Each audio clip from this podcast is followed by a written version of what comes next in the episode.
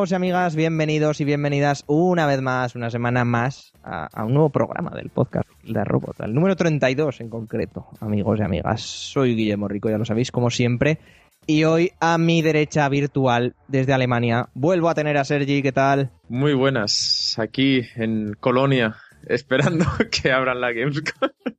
Ot- otra semana más, es otra semana más. Fabuloso, ya queda menos, ya queda menos. hasta Ya que, por lo menos no ha llovido hoy, poco a poco. Bien, Bien. eso está bien. Claudia por Madrid, ¿qué tal? Hola, buenas tardes, chicos. Pues aquí, hoy hace un buen día. El primer día yo creo que desde hace un par de meses ya que no salgo sin abrigo a la calle. Y eso es maravilloso. Según lo veas. Además, hoy vuelven al podcast, hoy, además, Sarai. ¿Qué tal, Sarai? Hola, por aquí hace un tiempo de mierda. Hace mucho aire. Como esto es Skyrim, pues es lo que hay. Y Mark, ha vuelto, ¿qué tal, Mark? Hola, muy buenas. Pues nada, aquí ah, lo de la, ya ha abierto la Gamescom. ¿Y ahora? Yo espero ahora? que sí. ¿Y ahora? Pues. Bueno, no sé, esperaremos más. Pero hay ganas, hay ganas. Y, y ya está. No hay más. No pidáis más gente porque no hay más de momento. Estamos mm, bajo Nada, mínimos. no damos para más. Exactamente, que además esta semana se nos ha pasado muy fuerte lo de grabar y estamos en viernes grabando aquí Metapodcast. En fin, chicos, ya sabéis por dónde nos podéis seguir. Que, que de verdad lo repito todos los programas, pero venga, que ya lo sabéis. ¿Eh? Va, vamos. Por favor, si hacéis comentarios, hacedlo en la página web. Bueno, la página web que ahora está un poco así así. Sí, sí, es verdad, es verdad. Está en reformas. Lo acabo esta noche. No os. Porque he, he descubierto que en el trabajo tengo capada la web de iBox. Entonces, si comentáis, no me entero. Entonces, yo agradecería por el bien común. Si hacéis un comentario en está. En la web, hombre, que si, si solo le falta un estucado así rápido, un brochetazo. Un lila, está un lista lila y violeta. Un lila, no. Bueno, no sé. Tenemos que decidir eso, lo de los colores, en fin, pero bueno. Que ya están, ya están, ya están decididos los colores. comentarios en la web o donde bien podáis, la verdad. Y seguidnos por las redes sociales, en Tumblr, en Twitter, en Facebook y esas cosas, que está bien. A ver si alcanzamos algún día los 500 seguidores en Twitter. Es una cifra bonita. Y eso. Vamos a pasar con las noticias, que bueno, ahora le dejo a Bene que haga lo suyo y ya, ya vamos hablando. Así que eh, subimos música y tírale.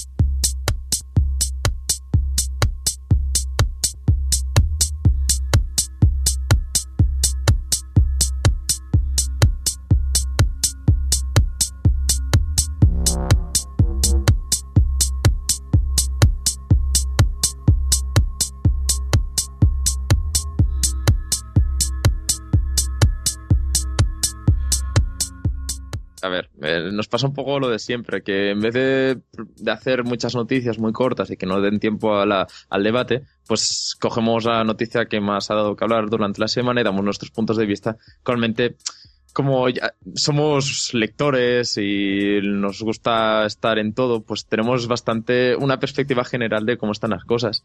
Y precisamente el tema de esta semana, pues a Guille le afecta bastante, porque básicamente ¡Ay! habla de Kojima, que Hideo Kojima. Ay, parece, es que parece porque hay comentarios de todo tipo que, que ha abandonado o le han echado de Konami. Ahí queda un poco la duda, porque realmente no, no hay una no hay una declaración ni por uno ni por el Ha otro. no sé si- salido, ha salido hoy un Una, comunicado y una tal. declaración oficial. Sí, que decía, dicen los de Konami que simplemente están reestructurando y ahora todos los estudios tienen que estar dentro de la estructura general, o sea que ya no hay individualidades. Ya no es un juego de Kojima, no, es un juego hecho por Konami. Claro, pero eso queda un poco raro cuando ha sido Claro, la, y- la empresa que siempre ha puesto ¡Ay, qué! Kojima en la portada. Y se dicen que ha sido por eso, pero vamos, Kojima sigue en la, eh, sí, todo, la- todo lo que viene siendo el círculo de insiders alrededor de Kojima siguen diciendo que el tío en cuanto acabe Metal Gear, a volar. Bueno, y en todo caso, pues parece un poco loco porque precisamente Kojima es, es una persona que siempre ha dicho que lo dejaba, que lo dejaba, que dejaba Metal Gear, que lo dejaba. Y precisamente lo estuvimos comentando el otro día cuando hablábamos del 15 aniversario de Metal Gear Solid. Y nada, pues parece que, que esta vez sí que va en serio y que Metal Gear Solid 5 será el último juego de Hideo Kojima. Y no sé, primero de todo que hable Guille, que es el que le afecta más y el que está más en este. No, no, yo, yo quiero ver vuestras opiniones y luego ya hablar. Claro, Guille solo quiere oírnos a todos y luego acabar con nuestra existencia. Ex- eh, Depende por de lo que ejemplo, digamos. Hay que ir ejemplo. pies de plomo aquí. no entiendo el movimiento de Konami. No tiene mucho sentido para la propia Konami. Pues a lo mejor Kojima de verdad no quería hacer más Metal Gear, porque desde hace cuántos años lleva este hombre haciendo Metal Gear. Desde el 87, 86. El tío, vamos a decirlo, a ver, a mí no es que me encante este hombre, pero el tío es bueno creando juegos. Supongo que estará un poco hasta los cojones de hacer todo el rato lo mismo, lo mismo, lo mismo. Lo que pasa es que Konami me parece que ha tenido muy mala idea si de verdad le ha forzado en plan o sigues o te echamos. Ha dicho otro, pues venga, hasta luego. Sí, pero en todo caso es raro que, el- ni que sea por el tema de marketing, es raro que una persona abandone el, pro- el proyecto a, a punto de salir a la venta. Es una cosa muy, muy rara y que normalmente mucha gente, como ha pasado en muchos estudios, lo ha dejado cuando se ha eh, presentado el juego, cuando ya, ya se ha acabado el, el proyecto, pues se va a otra compañía y ya está. Hombre, esto no se ha ido. Pero se ha anunciado ya porque yo creo que ahí no ha habido buen rollo, que digamos, ¿eh?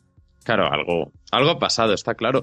Igualmente me, bueno, ya que no hablamos solo de videojuegos, también enlaza bastante con una noticia que, me acabo de acordar, que es la, la marcha de Jeremy Clarkson de, de Top Gear, que ha sido un, un caso bastante parecido en el sentido de que la BBC ha echado a una estrella, bueno, a su estrella principal de toda la parrilla. Y claro, en el caso de Clarkson ha sido por una agresión a un productor de la serie, pero eh, tal y como funcionan las compañías japonesas, eh, vete a saber tú qué habrá pasado dentro de Konami y si lo vamos a saber algún día, porque eso es otra cosa. Pero bueno, en todo caso, creo que, que, que deja un poco raro todo el tema, ni que, ni que dices ahora lo de, lo de Metal Gear Solid. También estaba con lo de PT, ¿no? El, el tema Silent Hill también se queda un poco en el aire. A ver qué pasa ahora. Eso es el gran drama. Por favor, Kojima o quien sea, que salga Silent Hills, que tenía muy buena pinta. Hombre, pero a ver, Del Toro es capaz de hacer muy bien y solico un Silent Hills fijo, fijo. La cosa es el drama este del Fox Engine, ¿no, Guille? Bueno, ese, ese, ese rumor que lanzaste tú, esto es verdad, esto es mentira, esto es... ¿qué? A ver, a ver, vayamos por partes. El jueves, pasado jueves, día 19, empieza a salir por Reddit y NeoGAF la... Dios lo- mío, va a hacer un orden cronológico. Sí, Sí, sí. lo- y, sin, y sin nada de guion, esto me lo sé. Esto es. Guillepedia. Exactamente. Sale por, por estos dos foros de comíos eh, que están desapareciendo todas las webs de Konami y de todas las bases de datos y de todo. Eh, tanto el logo de Kojima Production como el nombre de Kojima Production como el Hideo Kojima Game en las portadas y promociones, etc. etc, etc. Eso fuiste tú, ¿verdad, Guille? Te diste Sí, cuenta. porque estar ahí pendiente de estas cosas, a mí, el que descubre estas cosas me hace mucha gracia. Pero esta portada no me gusta, algo falla. Y se dio cuenta. No ponía Kojima. me habéis pillado, era yo. Y claro, ya empezó todo el tema, rumores, rumores, rumores. Luego se filtró que había una lista de, de altos cargos, de unos cambios que había. Y el puesto que ocupaba de alto cargo desde 2011, si no me falla la memoria, Hideo Kojima en Konami, eh, pasaba a otro nombre. Que ahora mismo no me lo sé porque yo los nombres de los japoneses, pues bueno, los tengo complicados. En fin. Y ahí ya empezaron todo, todos los, todas las especulaciones del mundo.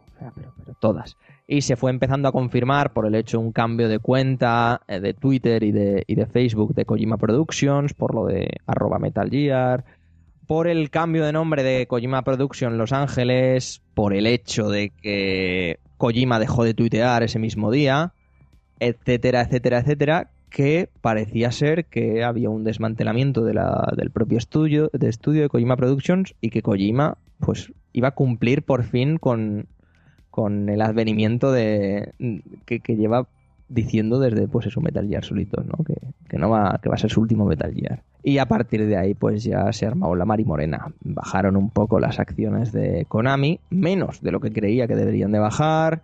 Gente ya le ha propuesto a Hideo Kojima que se fuera a trabajar con ellos, entre otros el estudio de Lords of the Fallen. y mil cosas. Y vaya, no sé si es que Konami lo ha castigado sin móvil porque ya no tuitea. Eh, yo no- Sin comida. También, yo no sé qué ha pasado, pero... Es grave eso, ¿eh? Eso es un detalle muy grave, tío. O sea que todo básicamente se hizo público a raíz de que nadie sabía qué estaba comiendo Kojima ese día. Exacto, po- po- po- podemos resumirlo así.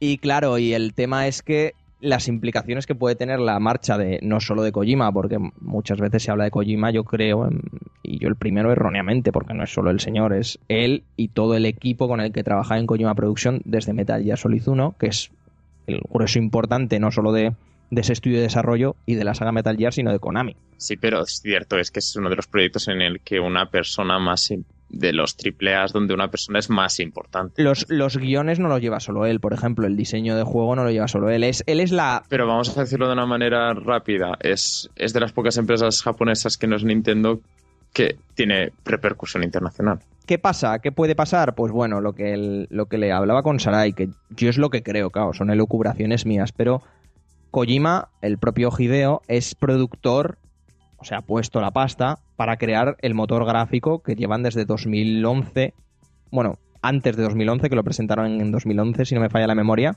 el Fox Engine, que estaba utilizado por todos los juegos y todos los proyectos de Konami.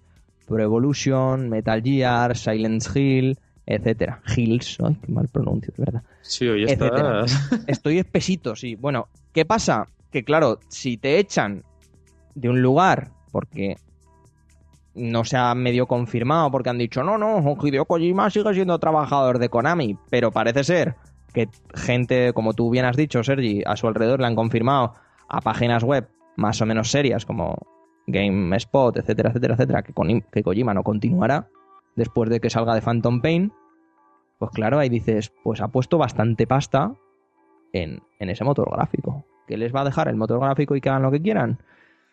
Entonces ahí ya empieza a venir el, el hecho, el, el tema de que Pero eso. supongo Luego, que como inversor pues tampoco puede... claro, eso, ese puede sé hasta ser. qué punto Pero, pero claro, no, no sé. Es que, claro, si te echan de tu propia casa, como as- por así decirlo, pues hombre, no les vas a dejar, ¿no? Encima de puta no vas a poner la cama. Entonces, claro, no sé en qué se quedará todo esto, pero vaya, el tema va a ser turbio. Konami ya ha dicho que este Ono Kojima se continuará la saga. Y sobre Silent Hills es que no han pronunciado palabra. Entonces. Hombre, han dicho que no lo iban a cancelar. En inicio que el proyecto seguía. No, ¿De qué maneras? Otra cosa, exactamente, Sara, y otra cosa es la manera, porque claro, se sabe que Silent Hills fue una cosa que recogió Hideo Kojima del proyecto que tenía con THQ Guillermo del Toro y que cogió a la plana mayor del estudio de Kojima Productions a hacer el, el PT, el Playable Teaser. Pero, Koji- El, el problema es lo que pueda surgir a partir de ahí. pero Kojima Productions, claro, no, no, claro. Kojima Producción ha sido desmantelada. Por eso, entonces- por eso. Entonces, claro, se sabía también que tenía, que tenía algún enlace con antiguos miembros del Silent Team, etcétera. Entonces, Silent Hills, yo te lo digo. Yo prefiero que sea cancelado antes de que salga otra chapuza. Yo, igual que próximos Metal Gear, porque sí es, si lo ha dicho en más de una entrevista y en más de dos, Hideo, que quiere continuar con la saga aunque él no esté, dejárselo a generaciones jóvenes, pero a ver en qué condiciones la pueden dejar y qué se puede contar más. Eh, ya, ya es, mm, hombre, ya no es que no se pueda, que se pueda contar o no se pueda contar, es que este hombre tiene, yo creo que muy hecha la historia en su cabeza y si mete en mano. Hombre, está claro que un, los Rising, pues sí que se pueden seguir haciendo cosas así, sí. Joder, madre mía. Los Rising pueden dejarlos morir ya, ¿eh? Por mí. No, no, perdona. El Rising es muy buen hack and slash. Es Platinum en estado puro, hombre. de, lo, de lo que ha sacado Platinum, lo más bajico, ¿eh? No nos flipemos. Pero la calidad que tiene es increíble. La calidad que tiene, pero O sea, muy por encima están Vanquish y Bayonetta y otras cositas de Platinum. No, no, sí, sí. no eso están no. al nivel. ¿Qué quedaría por contar después de Phantom Pain? Lo de The Boss. Y yo creo que ahí, para meter mano a ese personaje, debería hacerlo el propio creador. A ver, exacto, no nos liemos que de vos es de vos, ¿vale? Por eso te lo digo, eso sería lo único per se que quedaría por contar, a no ser que se inventaran alguna misión secundaria que nunca estuvo contada, u otro personaje, o yo qué sé, o mil cosas. O usar otro personaje random, etc, etc, etc. Que realmente yo no lo veo. Entonces, ¿cómo puede, ¿en qué puede quedar esto? No lo sé, amigos y amigas. Tenéis los comentarios, los podéis usar y opinar sobre esto.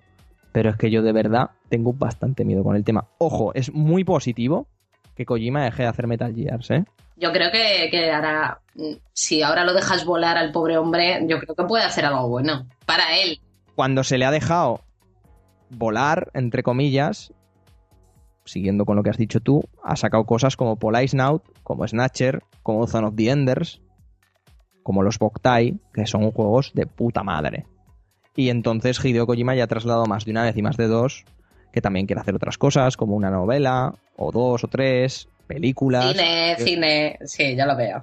Y, y- y- y, oye, pues, pues claro, ¿por qué no? ¿Sabes? En- Igual aunque dejara aparcado un poco el tema de los videojuegos y luego volviera, porque él también ha trasladado muchas veces en muchas entrevistas que quiere hacer mundos nuevos, dejarse ya de tanto Metal Gear y hacer cosas nuevas. Pues adelante, a mí me parece bien. Y yo creo que ha sido por eso, que Konami sacó el látigo de siete puntas y les digo, "Ch, seguid haciendo otros 15, 25 años más Metal Gear hasta que os muráis. Y dije, no, la tomas por culo, hombre". Y supongo que ahí empezó, empezó la, esto. Aparte son desarrollos muy largos. Recordad que Project Ogre se presentó en 2011 o incluso antes. Si es que llevan igual desde Peace Walker en 2010 haciendo esto. Si es que deben de estar hasta los cojones ya. De tanto Big Boss y tanta hostia. Es que es normal. Yo lo veo un paso lógico, aunque mal hecho por parte de Konami. Creo yo. No sé cómo lo veréis vosotros. Bueno, a ver, está claro que precisamente ahora las compañías que tiran tanto para secuelas, pues no, no extraña, ¿no? Que, que quieran sacar más juegos de la saga donde, en la que tiene más renombre ahora mismo. Pero bueno. Ya, Si eso es lo mejor para el jugador, ya no lo sé. Hombre, está claro que lo mejor para nosotros no es. O sea, eso está claro. Lo no que es lo que- mejor para ti, ¿no? Apa- Eso aparte, evidentemente. No es lo mejor para mí ni para nadie en general. Necesitamos a Kojima en la industria. Y esto es un hecho. Y esto es un hecho. Nos guste o no, como necesitamos a- al Miyamoto, como necesitamos a más gente así. Pero esto es, un- esto es una cosa que está ahí. Y el problema es que, claro, que la gente no lo sabe, pero Konami se sostiene bien, además, con las máquinas de pachinko y con los puñeteros gimnasios allí en Japón. O sea que para Konami, yo creo que hoy por hoy es más rentable el tema juego móvil y el tema y el tema gimnasios y demás que los propios desarrollos grandes, que el propio Pro, que el propio Castlevania, que el propio Silent Hill y que el propio Metal Gear. Pero bueno, es que lo de occidentalizar, que también se habló de eso, las sagas, ahí hemos visto Silent Hill y ahí hemos visto Castlevania, cómo han quedado. Así que no sé si es lo mejor. No sé, ¿qué pensaréis vosotros? No sé. Yo ya me callo porque estoy hablando mucho, pero yo lo veo en desgracia si, si acaba todo como el Rosario y la Aurora, que parece que va a acabar. Y sobre todo estos últimos meses de Metal Gear Solid 5, de Phantom Pain, de desarrollo, que son los más importantes para pulir y tal. Y creo que pff, no sé cómo va a salir. Muy mal, vaya. Estoy súper desanimado y súper deprimido desde hace una semana, lo sepáis. Y ahora me voy a llorar al rincón. Te vas a suicidar como las de One Direction. Casi, casi. Kojima es mi Zayan personal, que lo sepas. Bueno, el caso es que Kojima puedes irte, Akira Yamaoka vuelve. Gracias. Per- perdón. Pero si Akira Yamaoka está trabajando con Suda 51. Me da igual que vuelva Silent Hill. Madre mía, Sarai está lo suyo, a Sarai se la pela todo. Vete a jugar, quiere que salga Silent Hills, sí. Ya lo juego, lo he jugado ya 30 veces, me lo sé de memoria ya. Bueno, pues otra más. No sé, ¿qué pensaréis? Claudia, ¿tú tienes algún pensamiento? Mark, Sergi, algo más que aportar? ¿Seguro que lo quieres oír? Seguro, claro. No, no sé, o sea, me parece bien el tema de que es eh, un creativo, ¿sabes? Es un creativo al que ha llevado mucho tiempo haciendo lo mismo y llega un momento que evidentemente pues hay que plantarse y decir basta. Y debe ser, yo, yo me imagino que para él debe ser duro, ¿sabes? Abandonar una, una saga que tanto reconocimiento le ha dado y que tal y cual, pero si encima tienes presión de arriba, presión de un lado, presión de otro y tal, pues a eso me refiero con lo de las, las declaraciones que decías tú antes de que eh, de que quería que la saga siguiera con Konami tal y cual, pues eso para que no, bueno, pues para que no se acabase Metal Gear porque se fuera él. O sea, me parece que yo básicamente la línea de eso va por ahí, pero evidentemente yo creo que eh, si se va de Konami será mejor para todos que si se queda. Pero en lo que has dicho de tal y cual, de que la industria necesita gente como Konami, como Miyamoto, bleh. nah, no hace falta. Como si se va, como si se va a los indies, no pasa nada. Ya le acaban de hacer una oferta a Kojima ahora. Muy buenas, por cierto. Oye, Hola, Ha Gabriel. vuelto de la montaña. Un aplauso para Gabriel. ¡bravo! Los de los of the Fallen. Eso sí, lo, de- lo habéis dicho ya. Sí. Ah, no. que lo acabo de leer ahora mismo, que he llegado ahora mismo a casa. Sí, justo he visto y le han hecho una oferta de trabajo que están buscando. eh, es un diseñador. un jefe de, sí, un Jefe de- jefe de diseño de- de juego. Sí, sí. ¿Y a ti Han, qué te parece? han estado ahí duchos.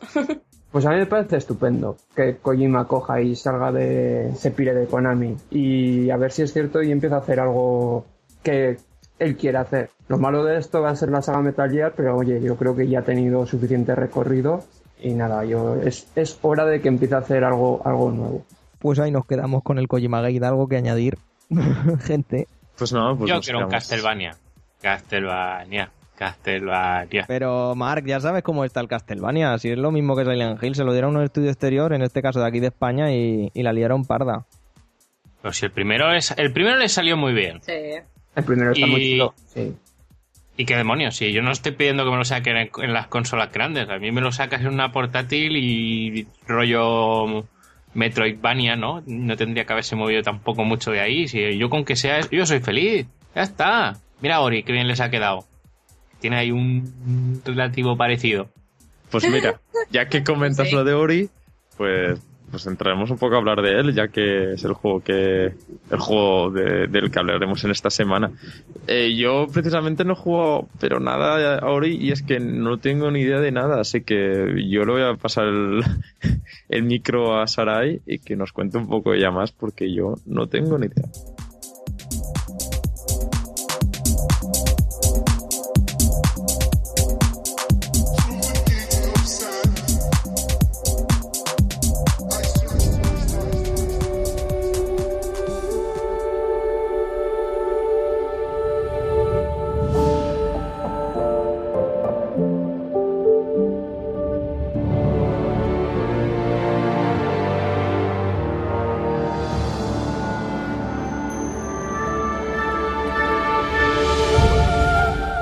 Pues esta semana vamos a traer aquí la magia, vamos a dejar un poco al lado los triple A todo de mierda, como por ejemplo, yo que sé, pues The Order. Y vamos a traer un poco la magia de los indies, la magia de Nintendo, casi os diría yo un poco. Y vamos a hablar de Ori and the Blind Forest, que se trata de un juego de Moon Studios eh, que ha publicado Microsoft y, como no, pues solo está disponible en Xbox One y en PC. Moon Studios no había hecho nada hasta ahora, como me se han encargado en confirmarme aquí mis queridos compañeros. Pero la verdad es que yo creo que les ha quedado un juego, un juego chulo. Eh, la historia trata sobre. se basa en un mundo fantástico. Que si la verdad, si, me preguntáis cómo se llama, porque la verdad es que ponen diferentes nombres, pero tú sí lo sabes, Mark. Yo creo que se llama nivel. Nivel, vale, sí. Eh, se trata del bosque de Nivel, ¿no? En el que Ori se pierde del, del árbol, digamos, que es el que, el que produce el equilibrio del bosque, se pierde y entonces de repente, pues la luz que tiene ese árbol y que lo hace vivir desaparece. Y como Ori, pues está por ahí perdido, de la mano de Dios, sobrevive a la catombe y es el elegido para restaurar ese bosque, ¿no? Devolverlo a la vida y hacer que todas las criaturas de luz eh, vuelvan. Y básicamente esa es la historia de Ori. Una historia que es un poco mm, preciosista, como me recordó mucho en ese sentido al Child of Light a nivel de historia, que es una historia muy sencilla, es un cuento, te va guiando, o sea, el principio es como muy triste, como que se te mete mucho en el corazón y te va guiando a través, mm, simplemente te va dejando llevar la historia. No, no tiene giros raros, no, no tiene cosas así muy extrañas y es un cuento. Yo no sé qué os pareció a vosotros, pero a mí la verdad es que lo, lo poquito que se ve de historia, porque tampoco se ve mucho, son como 5 o 6 CGIs muy cortitas, Bueno, a me- veces, me- pero te llegaba dentro, era como súper bonito. a veces lo bueno si breve, dos veces bueno. Y realmente aquí yo creo que cumple. No necesitas tampoco eh, unas cuantas horas de CGI a lo Kojima para que a veces las cosas te queden bien. Con esto basta Seguimos hilando. y sobra. Yo, yo voy, yo voy metiendo, ¿eh? No sé. Guillo se ha ido. Has de- como, has, como has visto, como has Claro, visto, claro. me voy al baño, ¿no? Claro, claro, yo he visto que Guille se ha escapado y digo, yo voy a soltarlo y ya cuando lo, si lo va a editar. Lo va a coger y me va a cortar aquí. No. Pero bueno, es igual, no pasa nada. Hola, yo lo he Guille, soltado. Hola, Guille, en la edición. Te queremos, Guille. Bueno, pues eso Que te den. la historia. que la historia está muy bien, pese a que tampoco esperéis aquí el guionaco de, de- de páginas y páginas. Ya Sí, una No sé. Además que acompaña muy bien. Todas las escenas que, que estáis diciendo así sentimentales y tal, acompaña muy bien la música durante todo el juego. En esas escenas. Por lo que te ablandece un poquito más el corazón. Sí, Sí, simplemente el árbol de vez en cuando te va hablando en esos idiomas extraños que hacen cuando no quieren inventarse. Sí, sí, algo así.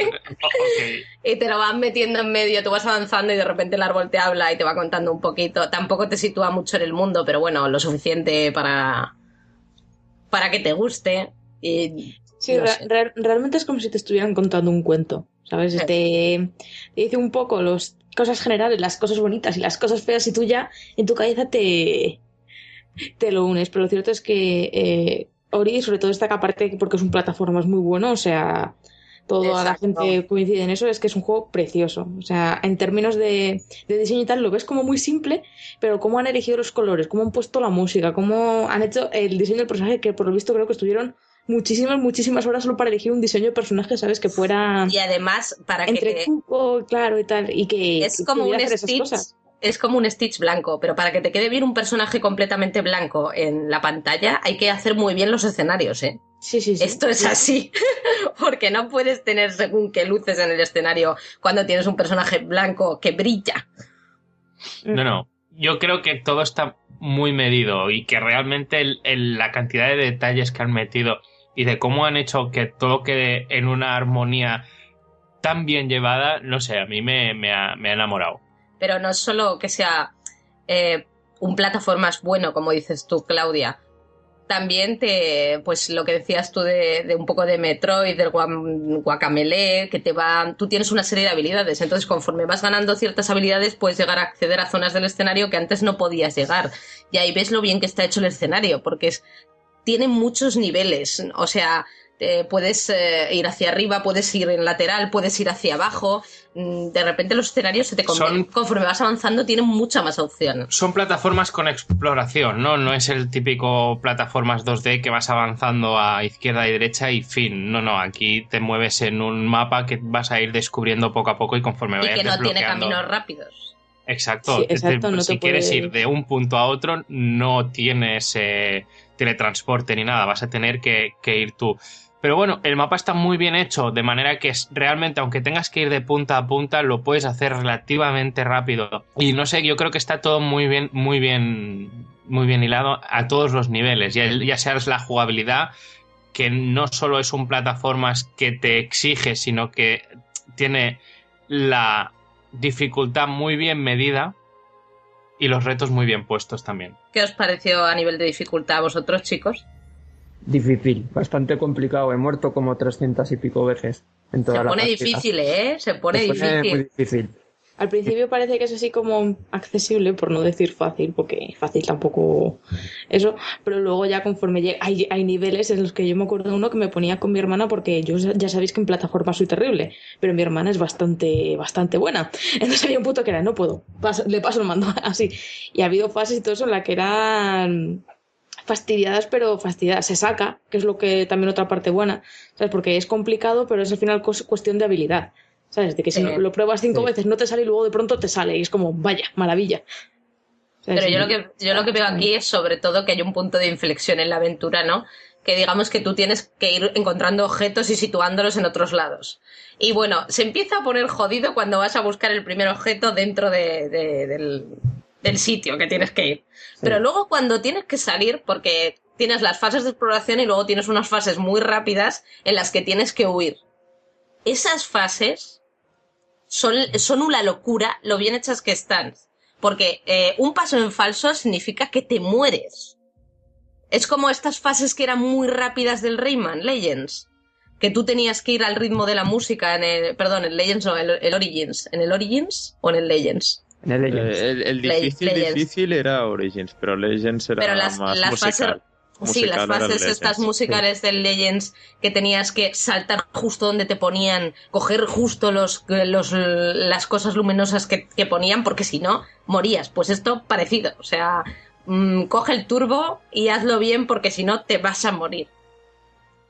Y lo peor es que te contabiliza las muertes, como bien ha dicho Gabri. Al final Sí, de sí. todo podrás ver tu manquedad en, el número. Creo que hay un logro que es eh, Sí, no morir sí. en toda la aventura, me parece. Sí, Joder. eso no. Sí, pero siempre hay gente loca. no. Y luego está el de pasárselo en menos de tres horas. Sí, Que también. también, yo me lo pasé en la duración, yo cogiéndolo todo, eh, unas 10 horas. Que para un juego que vale, ¿cuánto valía? ¿20 euros? 20 euros, Sí. sí. 20 euros me parece más que aceptable. Y es muy rejugable. A mí me, eso de que te pica a intentar no morir ninguna vez o a intentar conseguirlo todo en menos de tres horas, y son esos pequeños retos que te hacen que te apetezca volverlo a empezar y a volver a empezar de cero.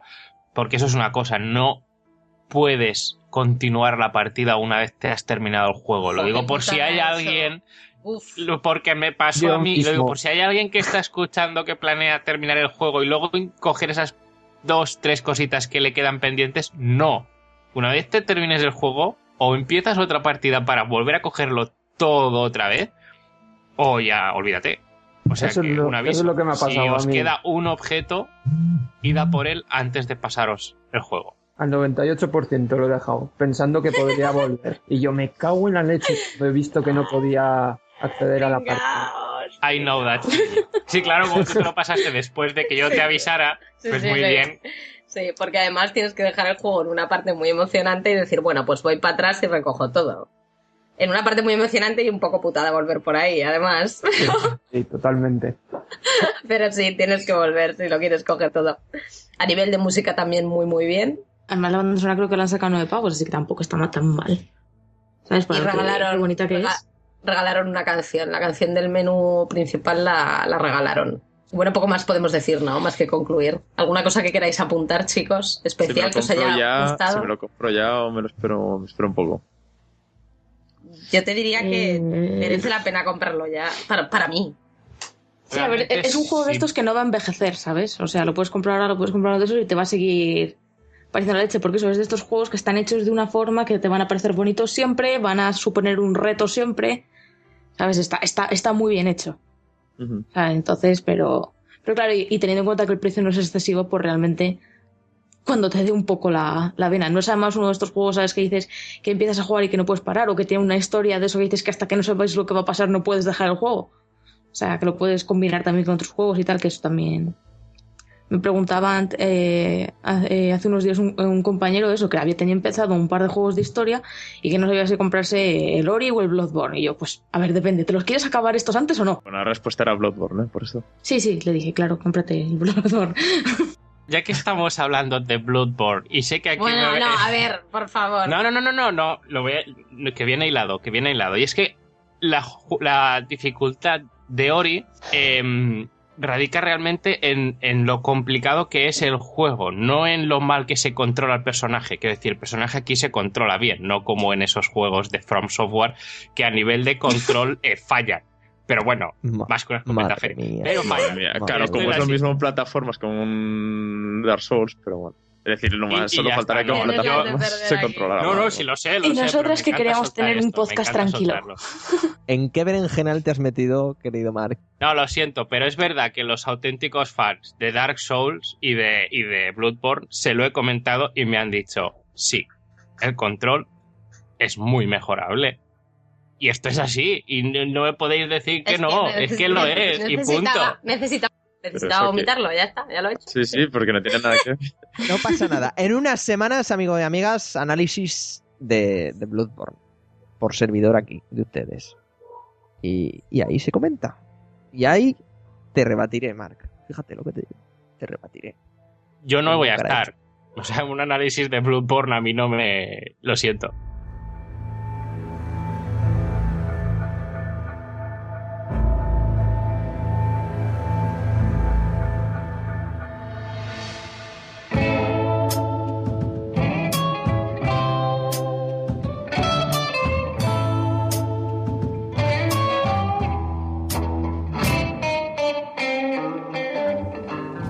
Bueno, pues em, enlazando con... No, no, no hay, creo que no hay forma, manera posible de enlazar Ori con la serie que queremos hablar hoy, que es Better Call Saul, que ahora mismo creo que estamos ya en el capítulo 9, en el ritmo americano, pero es cierto es que en España se está estrenando a un ritmo bastante rápido y como mucho hay una semana de retraso. En todo caso, Better Call Saul, bueno, aquí somos bastante fans de Breaking Bad y entonces está claro que un spin-off de esa serie pues no se va a llamar desde el primer momento. Como sabéis, Saul, eh, además es una cosa importante, Better Call Saul no se puede ver si no has visto Breaking Bad. Es así, yo, yo lo intenté, intenté recomendar la serie para gente que le daban bastante para empezar Breaking Bad, pero es que es realmente imposible porque desde el primer capítulo veremos cameos que no están explicados, que veremos jefes, eh, bueno, malvados que no sabemos que lo son si no hemos visto Breaking Bad. Y hay un personaje secundario que, se, bueno, era bastante importante en Breaking Bad y lo será aquí también. Así que digamos que, que bastante parte de la gracia de Better Call Saul es saber tener Breaking Bad como referente. En todo caso, Saul se centra en, McGill, que sería la, la precuela de lo que vimos en Breaking Bad. Es el, es el entrenamiento que tiene este abogado, abogado que ayuda tanto a, los protagonistas de Breaking Bad, pero que en este caso, pues no, no sabe tanto. Está empezando, bueno, está empezando, lleva años en, en, en el tema, pero no acaba de tirar para adelante. Es un poco el típico abogado que nadie quiere y el que hace los trabajos que nadie quiere hacer. Desde el primer momento vemos casos un poco tristes, un poco ahí al límite de lo, de lo aceptable moralmente, pero que, ni que sea por dinero, hace. Y bueno, em, yo creo que, cualquier persona que haya visto Better Call Saul em, sabe que quién está detrás y cómo es el es exactamente la misma gente o como mínimo el guionista que es lo más importante en este tipo de series que, es Vince Gilligan y que estaba en los mandos también de Breaking Bad y eso se nota muchísimo en el hacer ¿Mm? que es muy grande ese hombre sí sí porque realmente a lo mejor Better Call Saul desde el piloto no sería el mejor ejemplo de, lo que es la serie porque te presenta un poco los personajes y tampoco acaba, se acaba de, desplayar del todo, pero luego el segundo capítulo ya empieza a tomar velocidad y empieza a ser lo que nos gusta tanto de Breaking Bad, una serie que... Ese locurón. Sí, ese, esas cosas que no son muy normales, pero que entran en su universo lo son. Em, esas cosas que se esconden, ¿no? Que son misterios que se van resolviendo al cabo de los capítulos, e-, esos giros argumentales de, de, a partir de que el personaje te, está ocultando algo. Em, además funciona bien en el sentido de que cualquier mm, serie de abogados, de policías, estos casos muchas veces, se, sobre todo porque el principio de la serie tiene un caso en concreto de unos, un supuesto eh, un supuesto caso de corrupción y, bueno, no se sabe muy bien dónde irá a parar y todo eso, pero yo creo que es el caso que cuando acaba es realmente cuando dices, vale, aquí empieza a ver cosa o lo empezamos a ver lo que es y creo que, que es a partir del capítulo tercero cuando ya la serie creo que ya empieza a estar al nivel de Breaking Bad, que es una cosa que, que, que no esperábamos decir tan pronto porque este, Breaking Bad para muchos de nosotros, bueno, yo creo que ya está, ya, ya eh, claramente como una serie de culto y claro, llegar a ese nivel tan rápidamente, pues, pues no sé, es una cosa que tendría que sorprender más de lo que está haciendo, porque realmente mm, solo con seis capítulos. Bueno, yo es que en el tercero ya estaba, ya estaba metido totalmente en la serie y ahora el sexto por aquí empieza. Es el mejor, o sea, el mejor. Pero esto hay que decirlo. Breaking Bad costaba más que te enganchara. Igual ahora porque ya sabes cómo van a ir las cosas, ya ves el camino que va a seguir otra vez eh, el guionista, ¿no? Con esta serie, que, va a presentarte realmente una persona que es como muy buena gente. Y o como lo intenta. sí, o lo intenta al menos, vamos a decir que lo intenta. Y, y, que luego va a esa transformación, ¿no? Al personaje final, que bueno, en este caso ya conocemos cómo acabará, de, de cómo acaba en Breaking Bad, pero que, que, vemos que sigue ese camino, ¿no? De, de una persona que, que tiene unos, unos valores, una forma de ser, una bondad interior, por así decirlo, cómo va a ir decayendo y según la situación, cómo le va viniendo, y eso es lo que nos tiene que presentar. No sé, creo que no, no va a reinventar nada con la serie, pero, pero sabe cómo enfocarla ya de, más de principio. Pero también es cierto que que Breaking Bad también sabías cómo iba a acabar. Cierto es que no sabías exactamente el modo, pero el contenido ya sabías cómo iba a ser más o menos. Además, em, en la última temporada, por ejemplo, ya había una referencia a una película en que te deja bastante claro. Y aquí desde el primer momento sabes cómo acaba y es más, la serie empieza con el final que es una cosa que, es bastante curiosa y además que, eh, por lo que estoy viendo, que esto también es una cosa muy, muy buena de, de Breaking Bad y de Better Call Saul, que es que te hace, por ejemplo, aquí te hace una referencia a un capítulo en el que Saul comentaba que lo peor que le podía pasar es cómo empieza la, la serie de Better Call Saul, así que siempre hay estos, estos enlaces de, del que está atento y del que lo ve y que realmente cuando te das cuenta, joder, pues vale, esas cosas que mola mucho, ¿sabes? Eh, aparte de eso, me gustaría destacar la fotografía que siempre se comentaba en Breaking Bad que aquí no, no, ha, bajado en ningún momento. sobre todo el protagonista, no sé por qué, realmente cambia mucho dependiendo del momento. Es una persona que va siempre con traje y él lleva y que tiene un peinado peculiar, sobre todo por la, de la pedazo entrada que tiene. Pero, que, pero que va cambiando de, de, manera y sobre todo hay un capítulo que hace broma, bueno, con el, peinado que lleva y hace, lo utiliza para sus propios beneficios, pero digamos que, que también es esa parte de, de, que todo está controlado, ¿no? De que los que lo están haciendo la serie saben mucho por dónde van a ir, lo tienen todo muy controlado y, y te hace sentir muy tonto cuando estás viendo la serie porque dices, sabes que en algún momento me va a pillar, que no voy a saber por dónde van van a ir los tiros y y bueno, no sé qué más decir de esta serie porque a mí me tiene encantado.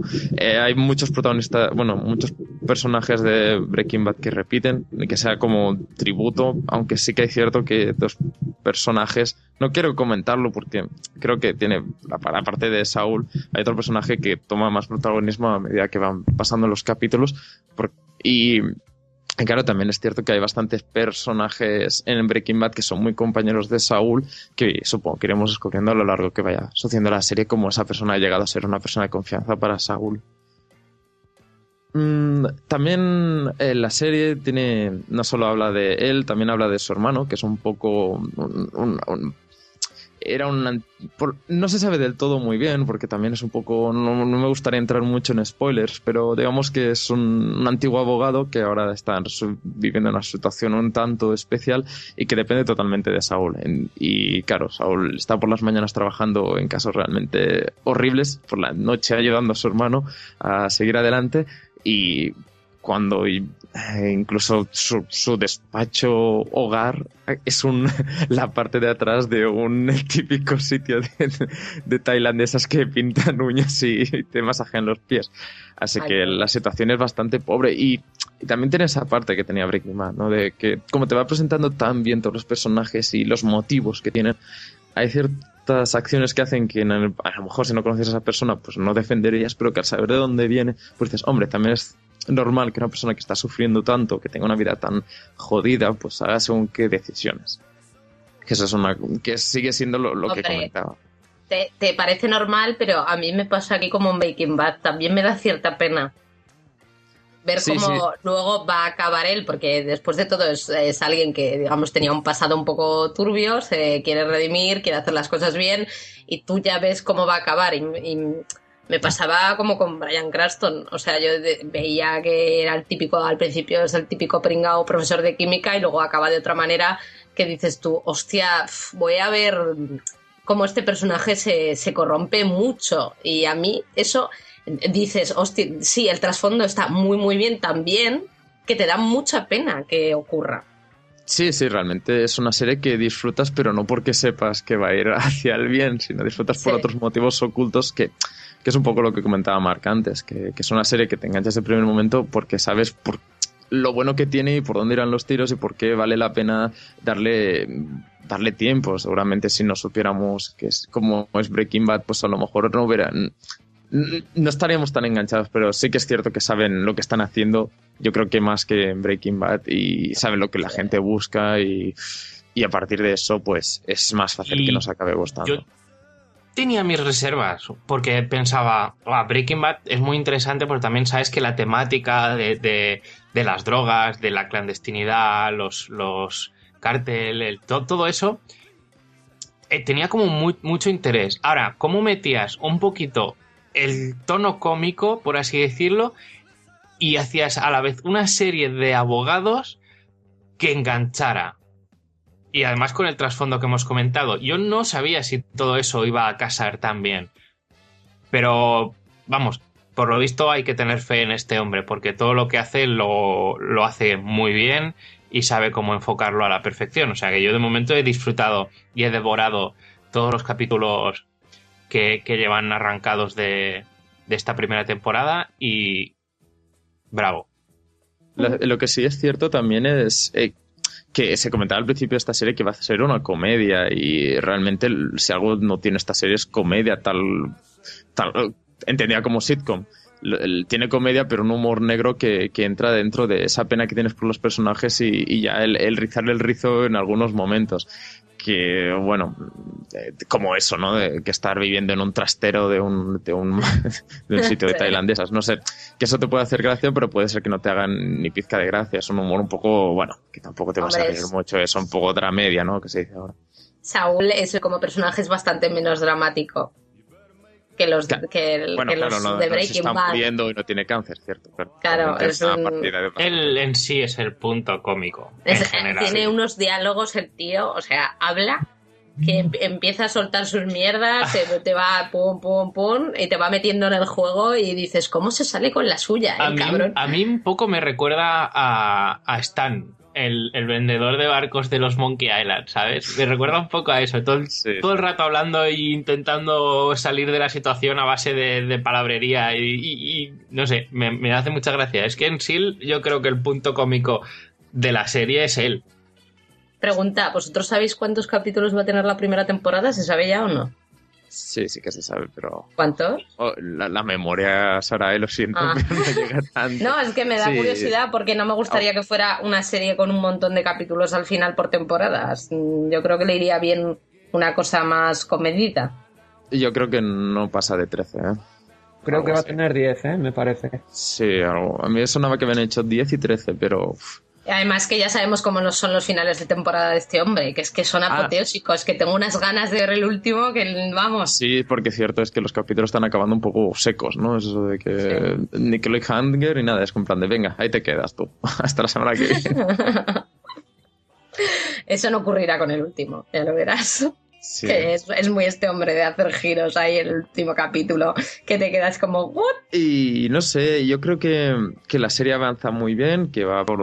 eh, yo por lo menos hay el, el personaje secundario que ahora ha tomado más protagonismo, a mí me, me- me apetece mucho saber su historia, lo que tiene detrás. Y supongo que mm, por ahí irán los tiros de, de lo que será la serie y cuando vean que el personaje principal, que, que está todo el rato en pantalla, cansa un poco, pues irán por otros derroteros porque el universo de Breaking Bad pues, es, es muy abierto y ya han entrado muchos personajes en él que, bueno, no se supo del todo de dónde salían y ahora esta es la oportunidad de, de que el creador lo pueda hacer.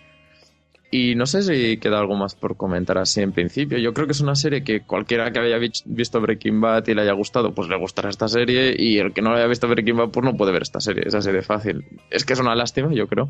Pero mm, la parte, bueno, es un poco como un- una secuela, ¿no? De un videojuego que, bueno, si no has jugado el anterior, pues no te paras de mucha cosa. y- pero claro, ¿quién te ha comp- el, que, el que te va a comprar la secuela es el que se ha comprado la primera parte. Así que por ahí van los tiros. Y bueno, digamos que con el, el éxito que ha tenido Breaking Bad tampoco, se- tampoco le irá mal. Está claro que Be- Better Call Saul está teniendo muy buenas audiencias y, y vamos, seguramente la alarguen un poquito más de lo que sería necesario, pero bueno, yo creo que a este ritmo de capítulos Vince Gilligan tiene tiempo de currarse los capítulos tal como hace siempre.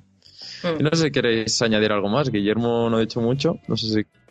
Yo sí, a mí si me permitís, es que me parece cojonuda lo que es la serie y tal, pero conforme han pasado los capítulos me ha ido desganando muchísimo. Lo comentaba en el, en el número 29 con Adri, que pff, es que cada vez me llaman menos. Pero has a mí, visto el personalmente.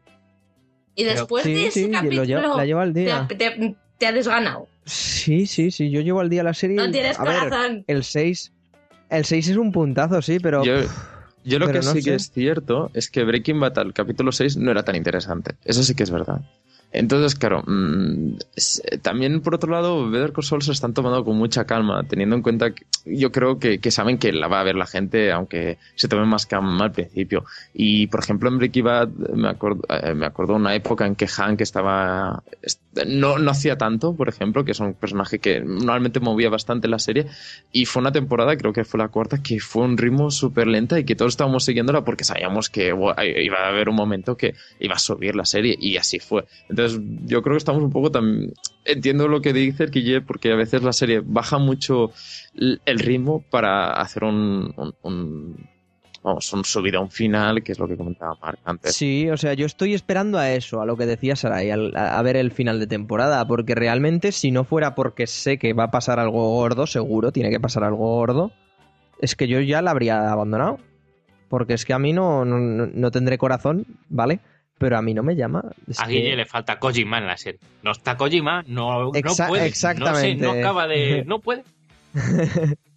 Exacto, no, pero es- a ver, no, no sé, no, no sé, estoy últimamente discutido con las series, no, no lo entiendo muy bien y es que de verdad no me, no- a mí personalmente me parece cojonuda y coincido con vosotros en todo lo que habéis dicho, pero personalmente pff, eh, estoy viendo por inercia, por tener algo que ver los lunes, la verdad, nada más. Y eso, que sé que no coincidís, pero igual algún oyente sí coincide. O alguna oyente. Escribir vuestros comentarios en la página y en iVoox. Exacto. gracias, Saray, gracias. Que, que eso, pero, pero hombre, sí. También gracioso, por ejemplo, que cada, cada capítulo tenga una entradilla diferente. El inicio del primer capítulo es lo único que me ilusiona de verdad, que digo, Dios mío, necesito saber cómo acaba este señor así. Porque no es spoiler, vaya. El inicio del primer capítulo. Y maravilloso. Pues nada, te miras Breaking Bad. es que no tiene más. No, ya, ya, pero, pero, pero seguro que hay algún intríngulis de por medio. Y eso, esa es mi opinión, vaya, que por mí lo que es Leri, pues está muy bien, todo muy, muy chulo, todo muy tal, pero lo que es yo no la termino de, de, de enganchar, la verdad. Ha ido de más a menos. Esta es la opinión de Guille y luego está la de todos los demás que tenemos criterio, ¿vale? Ver la serie. No, no, pero está claro que, No, es coña, que- es que coña, sí Guille, que es es cierto. y Yo lo iba a comentar del piloto, sobre todo. A mí el piloto es un capítulo que no me enganchó para nada. O sea, yo lo estaba viendo y digo, "Puf, pues vale, ¿sabes? Entonces, dando la oportunidad al segundo, pues sí que, que me acabó enganchando un poco más. Y bueno, ya el tercero es cuando arranca realmente el tema. Pero bueno, eh, yo creo que Breaking Bad también tenía estos capítulos que eran un poco. uf, a lo mejor estaba 50 minutos y lo interesante eran tres. Pero bueno. es que incluso Breaking Bad yo creo que tenías que aguantar mucho más para que te enganchara. sí. Breaking Bad no empezaba y decías al tercer capítulo, esto me va a gustar. No, a lo mejor No, tienes no, que yo- pasarte toda una temporada para poder empezar a ver ahí que, hay- que es, podía salir una buena la serie de ello. segunda temporada es bastante... Uf. La segunda en concreto, por ejemplo, puedes hasta no verla. yo recuerdo que hay No, un no verla momento tampoco, en la pero sí que tercera... hay trozos que, que realmente se han perdido. Por ejemplo, siempre se ha comentado lo del osito de peluche. En- o sea, si se hubiera quitado todo eso, tampoco hubiera pasado. Bueno, realmente no pasaba nada por quitar toda esa cosa de- del avión. Sí, bueno. No sé, yo realmente creo que es en la tercera temporada donde empiezas a ver que Breaking Bad es la serie, ¿no? Y, y aquí con Better Call Saul, pues desde la primera temporada ya empiezas a ver cositas. No sé, creo que hay un ritmo un poquito más acelerado en ese aspecto. Más o menos ha quedado claro. Hemos tenido puntos de vista distintos, que ya está bien.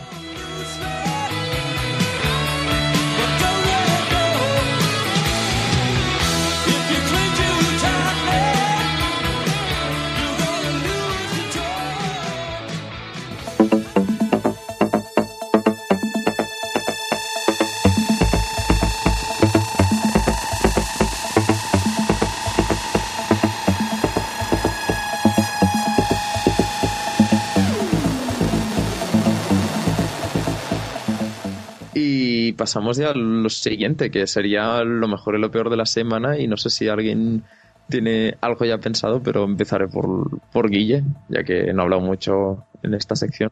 Cosas que ya tengo, ya soy Next Gen. Eso sí que es una cosa por la que todos nos deberíamos de congratular. Guille ya es Next Gen. Que me tengo que congratular. exactamente. De que tú tengas una Play 4 y yo no. ¿Dónde entra? bueno, vale. Exacto, además una Play 4 bellísima, maravillosa, preciosa, en fin. De Yakuza 0, una cosa que vamos, es más bonita que internet. Y no sé, malo, esta semana no ha habido nada. Ya tenemos vacaciones aquí, los, los que somos estudiantes, aunque yo trabajo, pero bueno, son pocos días, no pasa nada. Y, y por lo demás, todo bien. No sé, me, me mola que hayamos estado hoy más gente, que Gabri por fin haya podido pasarse y tal, está bien. Eso sería lo bueno de la semana y malo, pues nada, soy un ser de luz. Así que el siguiente o la siguiente que, que continúe, la verdad. Eh, pues lo bueno de, la sema- de esta semana, a mí hay una serie que me tiene bastante enganchado, que es The Good Wife. Es una serie, pues si comentábamos un poco, yo creo que es- también tiene cierto ritmo parecido a Breaking Bad, que empezó un poco, pues vale, ¿sabes? Pues adelante con la vida. Y yo me salté dos temporadas, pero realmente la- a partir de la tercera o cuarta temporada la Lo serie... ves, lo ves, lo hiciste. No, no, eso lo dice Good Wife. Bueno, en todo caso, y esta serie tiene mucha gracia porque han basado un personaje en un. en- bueno, digamos que en un perso- una persona real, lo hacen bastante a menudo, basan casos en, en, pues por ejemplo, con Google, pues con Facebook, con casos de mm, lo de Jefferson, estas cosas que que bueno, están al día y ha pasado que uno de esos personajes de los que estaban al día eh, ha sido protagonista en un documental de la HBO que se llama Jinx. Eh, en este documental de la HBO pues se están entrevistando, están porque había- a la sospecha que había sido había hecho tres asesinatos. Y pues lo están entrevistando a ver que había, quién había sido y todo eso, y, pero se tenía bastante presente que había sido él, pero que nunca se habían tenido pruebas. Y el HBO, en eso que estaba grabando, ¿no? Y se dejó un micro por ahí abierto. Cuando, no, él se fue al lavabo con el micro abierto y se fue al lavabo y dijo algo así como, joder, que aún me van a pillar de que los he matado yo. O algo así. Y gracias al HBO han, han- han descubierto un asesino. ¿Perdón? Así que- sí, sí, sí. Si buscáis Jinx con Y, o sea, Lince, eh, pues, pues ha pasado eso y, y realmente era una persona muy, muy conocida. y De, creo que era banquero o gran Pero empresario. el tío, porque le hablaba a su pene en el baño. Eh, En claro, porque es su- diciendo que había Sí. matado gente. ¿Con Además que es el típico, típico argumento de película que dices, "Buah, que, que cogido con pinzas, no sé qué, no sé cuánto. Y tal cual ya pasado en la vida real. Y me hace gracia porque es un personaje de la serie y no sé cómo avanzará la trama, porque en la serie está igual, que es un personaje que todo el mundo sabe que sido el asesino, pero se salva siempre por pinzas. Pues un poco es lo mismo y me hace mucha gracia que una serie esté basada en un caso real y que el caso real avance, la serie tenga que, que hacer un poco de, de, de malabarismos para tirar adelante. Qué fuerte. Hombre, si buscáis, amigos y amigas, Jinx en Google, aparece el Pokémon este que parecía un, un transexual. No es el caso. Pero me parece que ese no es el que ha matado a la gente. Bueno, los- ahora sé que los Pokémon no existen en la realidad. Hostia, vale, que además era el Travelo. Claro, claro. A ver si buscando Jinx HBO, a lo mejor yo me he equivocado. Eh, sí, es con, No, no, y, sí, sí, con y Jinx latina, HBO vamos. No Con Y. Sí, además creo que sobre ese tema había una película, ¿no? Del Ryan Gosling, me parece. O sea, de todas las cosas buenas. Creo que se llamaba. Buah, ahí sí que me pillas totalmente. Sí, sí, creo Y- que hacía del mismo. Hablando de cosas malas, pues mm, me he comprado el NBA 2K15. Eh, Lo, lo estoy disfrutando, pero está como muy mal optimizado para PC. Hay juegos que son postas y bastante basureros. Y tengo un ordenador que puede tirar, no sé, el Far Cry 3 sin problemas. Y digamos que cuando le doy a, a NBA 2K15 el juego se pega unos lagazos estilo Dark Souls que bueno, parece, yo parece que ahí las posiciones son de las las posesiones no son de 24 segundos, sino que duran un minuto. Así que bueno, estoy un poco probando ahí, dándole al máximo el portátil a ver qué puedo sacar, pero bueno, hay veces que, aunque te digan que las recomendaciones están muy bien para ese juego, si no está optimizado para PC, hay veces que vale más la pena no, no gastar el dinero, la verdad. Y nada más por mi parte. Le voy a tirar las cartas a Sarai a ver qué me dice, que es lo bueno de su semana. Lo bueno de esta semana eh, es que han sacado unas figuritas muy monas de estas de Bob de Borderlands y es como que son súper monas y hay un claptrap y hay un claptrap trap trajeado con un sombrero de copa y es como lo mejor. también las podéis buscar en Google. Son de estas típicas pequeñitas, solo que tienes a Jack el Guapo, tienes ahí a... Funko Pop. Sí, tienes ahí a, a la tía esta tetona, ¿cómo se llama? Moxie. Moxie. Y tienes a los Claptrap ahí, más majos que pa' qué. Pues eso, eso es lo bueno de la semana. Y lo malo de la semana es mm, Ticketmaster. Te odio, a muerte. Porque también lo malo es que hemos eh, acabo de comprar entradas para la final de la LCS de- del League of Legends en Madrid, que es el 18 y 19 de abril, si no me equivoco. Medio malo, medio bueno, porque, a ver, no, me- no es que me gusten mucho estas cosas, pero me apetece ver qué tienen para que a tanta gente le guste. Así que vamos a ir a verlo, a ver qué tal. Me compraré una figura de estas de Borderlands y iré con ella para contrarrestar. Pero, pero Sarai, no te olvides de comprar un seguro para los muñequitos. ¡Qué hijo de puta! Esto viene a que Ticketmaster... No, no hace falta que lo cuente, no te preocupes. Sí, sí, sí. Maldito seguro. Ya cancelaré las entradas ya. O no. No lo sé. Me voy a, me voy a llorar haciendo la croqueta. Toda la vez. Pero no podías cancelar las entradas y cogerlas sin seguro. Ah, No lo sé. no porque ya no habrá. Probablemente. bueno, Marc, cuéntanos tú. Pues que lo estás deseando seguro. yo estoy deseando deciros lo bueno. Lo bueno de esta semana para mí es que me he enterado ya de que el concierto de Zelda va a llegar a Madrid y a Barcelona en noviembre. Y tengo unas ganas como que muy horribles de poder dejarles ya mi dinero y tener mi entrada asegurada.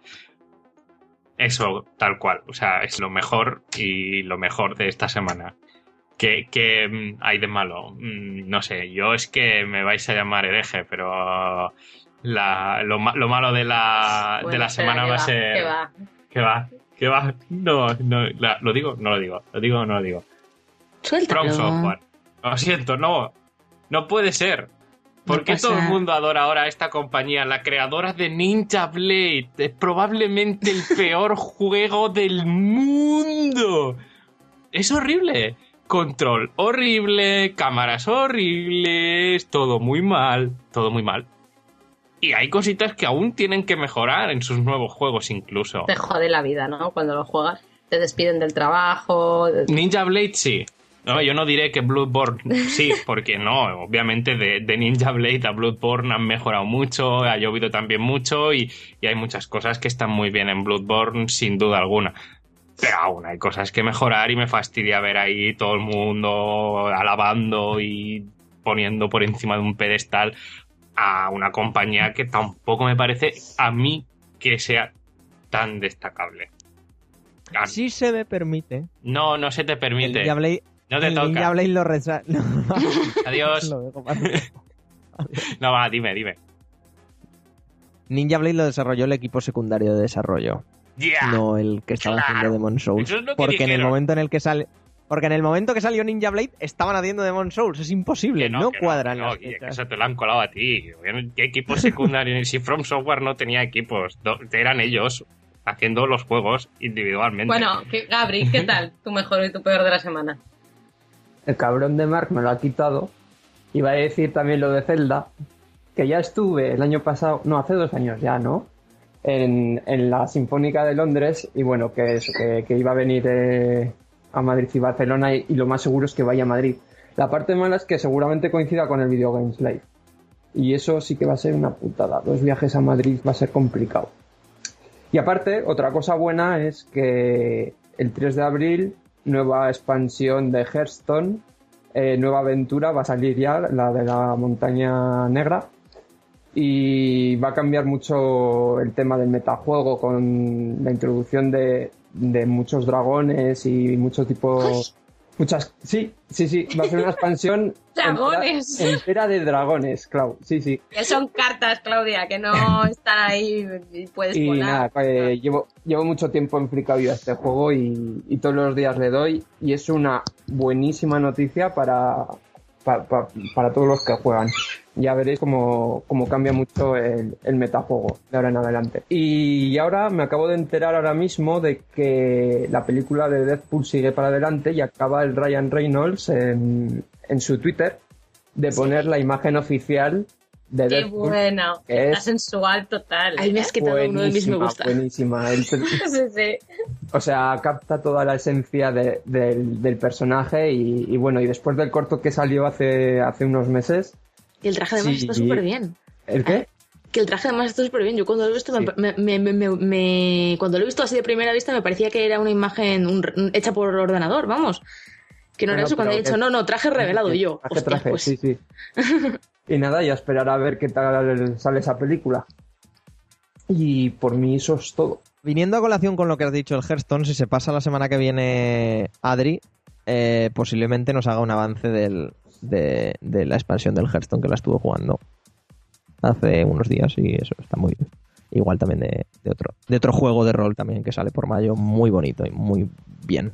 Y eso, eh, Claudia, te toca, que es lo mejor y lo peor de la semana. Tuyo, Pues yo eh, tenía dos me gustas. Uno era lo de lo de Deadpool, que a mí es, es un superhéroe que me encanta. Y la verdad es que tengo, le tengo fe a esta película. Aunque sea Ryan Reynolds, que tiene, digamos, una mala racha en lo que se refiere a superhéroes y tal y cual. Es, es difícil fallar con Deadpool. A, a, a, a poquito que les dejen libertad, tiene. No sé, a mí, a mí la película me da sentimientos positivos.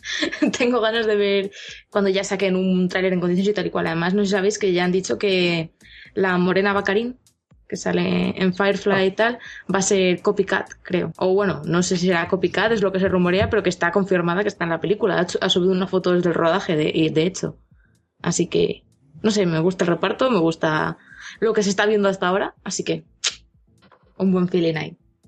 Y luego el otro me gusta de la semana, por si teníais alguna duda, es de que ya por fin esta semana salió el primer DLC de historia de Dragon Age Inquisition que se llama La- Las fauces de Hakon y la verdad es que lo estoy jugando y al principio cuando vi el tráiler y vi un poco los primeros comentarios que decía la gente y tal eso era como bueno no es un DL lo que todo el mundo creía que era un DLC que continuara la historia ¿sabes? Al final no es un DLC, es una, un poco una historia paralela, se puede jugar antes o después del final del juego y tal y cual, y eso da un poco de bajón, pero lo cierto es que luego tiene el sello que ha tenido BioWare en todos sus últimos DLC. Si coges Mass Effect 3 y ves pues los de Omega, eh, Ciudadela y tal y cual, son DLCs que están, están muy guays porque van ahí a, a tope a todo lo que le ha gustado al, fandom, es lo que meten en el DLC. Entonces está bien, está, tiene muchos guiños, tiene muchas, muchas gracietas y todo eso, las misiones están bastante guays. Y es un S que le han puesto mucho lore, ¿sabes? Que lo han expandido muy bien, toda la historia de la primera Inquisición, y luego aparte tiene un montón de humor. Entonces me, me estoy riendo más que otra cosa. Y luego, por otro lado, y ya dejo de hablar sobre ello, la, eh, lo han hecho muy exigente. Eh, me ha gustado mucho porque yo creo que mucha gente, teniendo en cuenta lo que pasa al final de Dragon Age Inquisition, ha querido jugar en una partida en la que no se hubiesen pasado el juego. Y el problema que tiene esto es que el nivel te pide un mínimo de 20. ¿sabes? Eh, Todos los enemigos, y que a veces te atacan incluso en grupo, están a nivel 20. Entonces se hace, hay partes que se hacen bastante jodidas y está y, y en los niveles superiores aún más, porque admitía el otro día Mark Darr a través, de, a través de Twitter que han jugado un poco con la dificultad, una especie de experimento a ver cómo reacciona la gente al, ex- al super extra de dificultad que le han dado el DLC, por si guste tal y cual para así los futuros proyectos y tal. Y, y eso, estoy muy contenta con el DLC. Respecto a lo que no me gusta, pues es una noticia de, de hoy, de hecho, que es que eh, alguien ha tenido eh, a bien preguntarle a, a no sé cómo Tabata, uno de Square Enix, que por qué en Final Fantasy XV todos los protagonistas son chicos. Y dices, bueno, es una pregunta que hoy en día con todas las polémicas que hay, bueno, te puede parecer una pregunta normal. Pero y hasta ahí todo iba bien, hasta que el señor Tabata ha respondido. Y es que su excusa para que todo el grupo de protagonistas de Final Fantasy, de Final Fantasy XV sean chicos es que resulta más accesible para los jugadores que todos los protagonistas chicos. Pues O si sea, Final Fantasy siempre ha habido, siempre ha habido Siempre. féminas y un romance por ahí. ¿Qué me estás contando? Es que de todas las excusas que podrías haberme dado para el juego en plan de no, es que obedece a la historia, queríamos una historia que fuera en plan pues del recorrido de estas cuatro de estos cuatro colegas en coche, no sé qué tal. Pero que me digas que es que resulta más accesible que todos los personajes sean chicos, pero ¿eso qué es? Es que no tiene ningún sentido. Hombre, Y- eh, y además luego- una, digo una luego- cosa, mejor que lo de no, es que la captura es más complicada. Ya, es que Ubisoft, Ubisoft no, tiene, no tiene remedio. Está ya- Yo siempre me acuerdo del tweet ese que yo lo tengo, no sé, casi con los marcos, lo de si es la peor compañía de videojuegos de América es porque Ubisoft está en Francia. O sea, lo que lleva haciendo Ubisoft estos últimos años es de traga, pero, pero, pero eso, pero que me digas eso, no sé, que, que- de que el juego es más accesible si son todos, todos los protagonistas masculinos y tal y cual. Y todo esto después de que te metes en la demo de- del episodio de Uska este y tienes a la Cid chica, ¿sabes? Con unas tetas más grandes que la cabeza. Mira, estas cosas de los japoneses yo no, no, no puedo con ellas, me ha sacado mucho de quicio. Y es, que, y es que lo peor es eso, que si no hubiera, si no, si, si no hubiese dicho esa tontería, no habría pasado nada. Porque yo eh, al fin y al cabo entiendo que el tema de que cuatro amigos, no sé qué, de viaje de carretera, tal y cual, y la historia eh, responde a esto y tal, y dices, vale, venga, compro. De alguna manera tenían que que digas justificar cuatro horas de captura de movimientos de bro fist y cosas así. es lo que han hecho. No sé, ha salido así. No, a ver, las declaraciones de Hajime Tabata está claro que han sido hiper desafortunadas. Y es una lástima que esto vaya a lastrar pues cualquier tipo de opinión que se dé a Pero partir que de no me jodan, juego. que es que tienen un nombre. O sea, Final Fantasy eh, ya lleva detrás suyo muchos juegos y en la mayoría son eh, un pastel. La mayoría son un pastel. Que- Final Fantasy VII es un pastel, Final Fantasy 8 IX es un pastel, todo. Final Fantasy VIII es un pastel, el 6 está protagonizado El por 10 una quizá chica. es el menos pastel en, en el sentido de que te habla de, del problema que tiene un, un, pers- un personaje protagonista con su padre, o sea que no es otra cosa. Pero el resto, de- todo hay en motivaciones de mujeres ahí y me estás diciendo, o sea, un tío que, que está asumiendo ese nombre para un juego, me está diciendo que no, que es que mejor se va a sen- a sentir más identificados con hombre cuando la mayoría de sus jugadores que hemos jugado a todos los Final Fantasy eh, ha sido a pastelazo. ¿De qué me estás hablando, tío? Fantasy es, uno de- es una de esas sagas que se sabe que mitad hombres, mitad mujeres. O sea, que no es. En plan, de un jugador se va a sentir más identificado con eso. Pues yo no me siento más identificado con llevar a un grupo de cuatro tíos. Te quiero decir que es que es una cosa muy tonta, muy tonta. Pero de todas las que podría haber hecho, muy tontas. Que compensar el, el, el personaje de Vanille de Final Fantasy XIII. Y para eso necesitaban cuatro tíos. Porque, claro, eso es un personaje femenino muy gastado, muy... ah. Y dijeron, y encima ya sumas que tres entregas protagonizadas, bueno, tres, dos protagonizadas por Lightning y tal, que me parece a mí un personaje que, bueno, bien, un poquito... Pero no tiene nada que ver con que sean mujeres o no. O sea, eso es el, el personaje Eso es el mal hecho. Sí. Claro. Mal hecho. Y yo creo que estas, y yo creo que estas declaraciones, aparte, solo las podría decir un desarrollador Uno que sí, que no sé en qué feria fue, que, que pusieron la demo dentro de las tetas de una tía en gigante. Es- eso fue en la, eso fue en la Tokyo Game que es que, es que, que es que nosotros, nosotros estamos aquí, en Europa, en América, etcétera, etcétera, con todo el Gamergate y todo esto, que me parece perfecto, porque hay que defender ciertos comportamientos que no debería haber, etcétera. O sea, no defender, ya, ya me habéis entendido. Va, ya me habéis entendido. Ya me habéis entendido. Pero que en Japón se la pela. O sea, en Japón llevan ya, yo qué sé, ¿cuánto lleva allí la gente? ¿Dos mil años? Pues dos mil años siendo machistas y tampoco lo van a cambiar ahora. No tienen ninguna necesidad culturalmente hablando. Y esto es, y esto es así, va a pasar siempre. Al vídeo este que han sacado los desarrolladores del Senran Kagura me refiero. Que dice, venga, ya por favor. Pues esto es lo mismo. Final Fantasy Es que en es Japón es una franquicia muy importante, pero también es una de las franquicias japonesas más importantes que hay a nivel global. ¿Sabes? Y yo entiendo que el mercado de Japón es muy específico con estas cosas, ¿sabes? Y por eso recibe esos juegos que recibe. el Final Fantasy es muy importante a nivel internacional porque se hizo un nombre con el 7 y demás, pero lo siguen desarrollando para la gente de Japón. O sea, no piensan ni una décima de segundo en, en- en la gente occidental. O sea, los Final Fantasy y a la saga Final Fantasy 13 me refiero, están hechos por y para japoneses. Si además lo quieren comprar fuera por el nombre, pues, lo comprarán. Riku- pero mientras pues a tanto, no. Riku, por ejemplo, la occidental... La un- joder, se me, ha se me ha atragantado el palabra. La occidentalizaron que da gusto como personaje. Por ejemplo, a Riku. No creo que todo esté hecho solo para los japoneses. Y me vas a decir que los japoneses hacen estos viajes en carretera en descapotable por carreteras súper largas. Eso es una americanada. Es una americanada como una casa. Y lo están vendiendo como una americanada como una casa. Depende, ¿puedes hacer derrapes o cómo va eso? Es muy japonés. No lo sé, pero no me digas que ese tema es muy japonés. Bueno, yo qué sé, no... No creo, no. Yo, Yo creo que en general es- estoy ca- con- cada, cada vez los Final Fantasy se, occidentalizan más. Sara, y dilo tú por mí. ¿Sabes? No. Sí, ¿no? Es como lo que decían ahora que le preguntaron a Nintendo que por qué no un Zelda protagonizado por, por una Link mujer o por la misma Zelda. Y, y en Nintendo Japón, que además es una de las empresas más chapadas a la antigua, igual se les descojonará un poco en la cara una mujer. ¿Sabes? O sea, que es que es así, es así. Y lo tenemos que asumir en esa cultura, no en la nuestra. Una cosa, una cosa es tener conocimiento de que eso es así.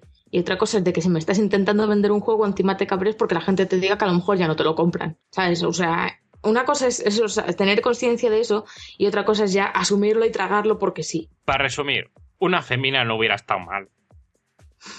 Pero eh, si el caso es que lo han metido, pero te han dicho, pues vamos a hacer a Cid mujer. Porque bueno, no iban a ser todos machos. Porque luego te recuerdo que la otra chica, la otra chica que sale por ahí rubio, rubia, esa que salió en los primeros trailers y no sé si la ha vuelto a ver y tal, creo que al final va a ser la villana o algo así, se...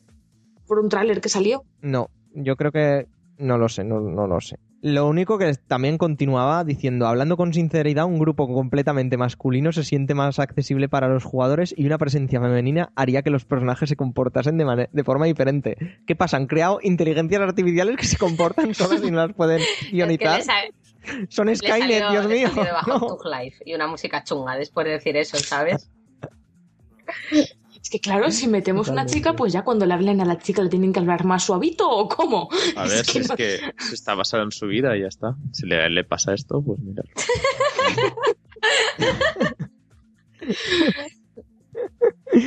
No podrán hacerle brofist a la, a la chica que salga. No, pero se bueno, quedarán súper... que en Japón no es tan normal ser grupos de chicos y chicas, y a lo mejor lo ven un poco raro. Eso también pasa, eh.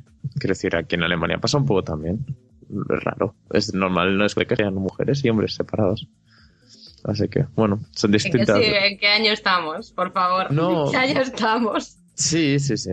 Bueno, son cosas que pasan. La, par- la parte buena del mundo de los videojuegos es que no tenemos que sufrir que haya grupos de chicas por un lado y grupos de chicos por otro. Algún día hablaremos de todo este asunto que lo hemos comentado antes de empezar el podcast, pero algún día hablaremos de todo este asunto. ¿Tú qué opinas de todo esto, Gabri? Cabri se ha vuelto al campo. Gab- Gabri se ha vuelto al monte con Fumitueda. Que ahora que has recordado lo de Gabri, que aparte de la de la esta de la sinfónica de de, de Legend of Zelda, también se ha confirmado que la sinfónica de Pokémon también vendrá a España. Pero en el año 2016, ¿Qué aún queda. Para Pero- que. Pokémon. Habrá que ir, ¿no? Pokémon. La Pokésinfónica. Joder, qué nivel, ¿eh? ¿Eh? ¿Y cómo harán lo de cuando, cuando empieza la batalla? Cuando empieza la batalla, eso se puede hacer en- orquestal. Seguro. Sí, sí que se Necesito puede. oír esa mierda. Madre mía. Oye, es verdad, tío, no me lo imagino con un... Creo que ha llegado el momento de ir despidiendo esto o algo. De aquí solo puede ir para arriba esto ya. Gabri ha vuelto, hola. Eh, que me habían llamado por teléfono. No pasa nada, hombre, no pasa nada. Estamos hablando de lo de que ha dicho el Tabata, el de Final Fantasy XV, de que solo salgan mujeres, o sea, de que solo salgan hombres y no mujeres. Porque el, el jugador se sentiría muy incómodo habiendo Así, mujeres. tal cual. ¿Qué te parece? Que es un pringao. El tío. Es que. Es- yo creo que es la cultura japonesa, o sea, es un mundo. Es otro tipo de cultura que hay que comprenderlo y ya está. O sea, no. Tampoco hay que echarse la mano a la cabeza. Si están todos los días, que si con el Death or que si los pechotes. Que con. Que si Nintendo eh, saca. Que no saca la, a protagonistas más que a Samus y poco más. No sé, yo creo que hay que comprenderlo y, y listo. Y, y si vamos a estar jugando a los juegos igual, ¿qué más nos da? Las, las declaraciones de, de un Menda sin que lo dice, pues lo dice y ya está. Hombre, pues yo te digo la verdad, ¿eh? Yo, yo estos juegos, a mí un juego así ya me, me inter- hace que me interese menos. Es así. Exacto. A mí que haya estas cosas me, inter- me hace que el juego se me, me quite más las ganas de jugarlo. Pero bueno, tampoco lo voy a jugar, ¿eh? No pasa nada. Yo el Final Fantasy hace un huevo que no juego. Pero quiero decir, o sea, es la opinión de una... Es lo que ha dicho un desarrollador, ¿no? O- Hombre, pero a, a ver, yo creo que este tío no se sacó la idea de la, de la manga él. Supongo que esto sería algo que se había hablado previamente, que no es algo que dijo, Ah, es algo que Dios mío, me han preguntado, ¿qué digo? ¿Qué digo? ¿Qué digo? Ah, vale, vale. No, no Entonces creo, cambia no un poco, creo. porque es la idea de toda una compañía, pero vaya, si es lo que dice un Menda que no tiene, no tiene, o sea, no tiene argumentos más que decir, pues bueno, pues si ya es el tema de toda una compañía que está de acuerdo en dar esas afirmaciones, pues joder. Entonces sí que habría que pensarlo un poco. Hombre, no creo que dijera en nombre de Square Enix tal, pero bueno. Ya, sí, yo pero creo- eso se entiende. Sí, a saber, a saber. Igual lo dejo para salir por la tangente y como allí en Japón son más así, dijeron, ¿cómo la he salvado, chavales? en fin, vámonos a cerrar este tema que se nos está alargando un poquito.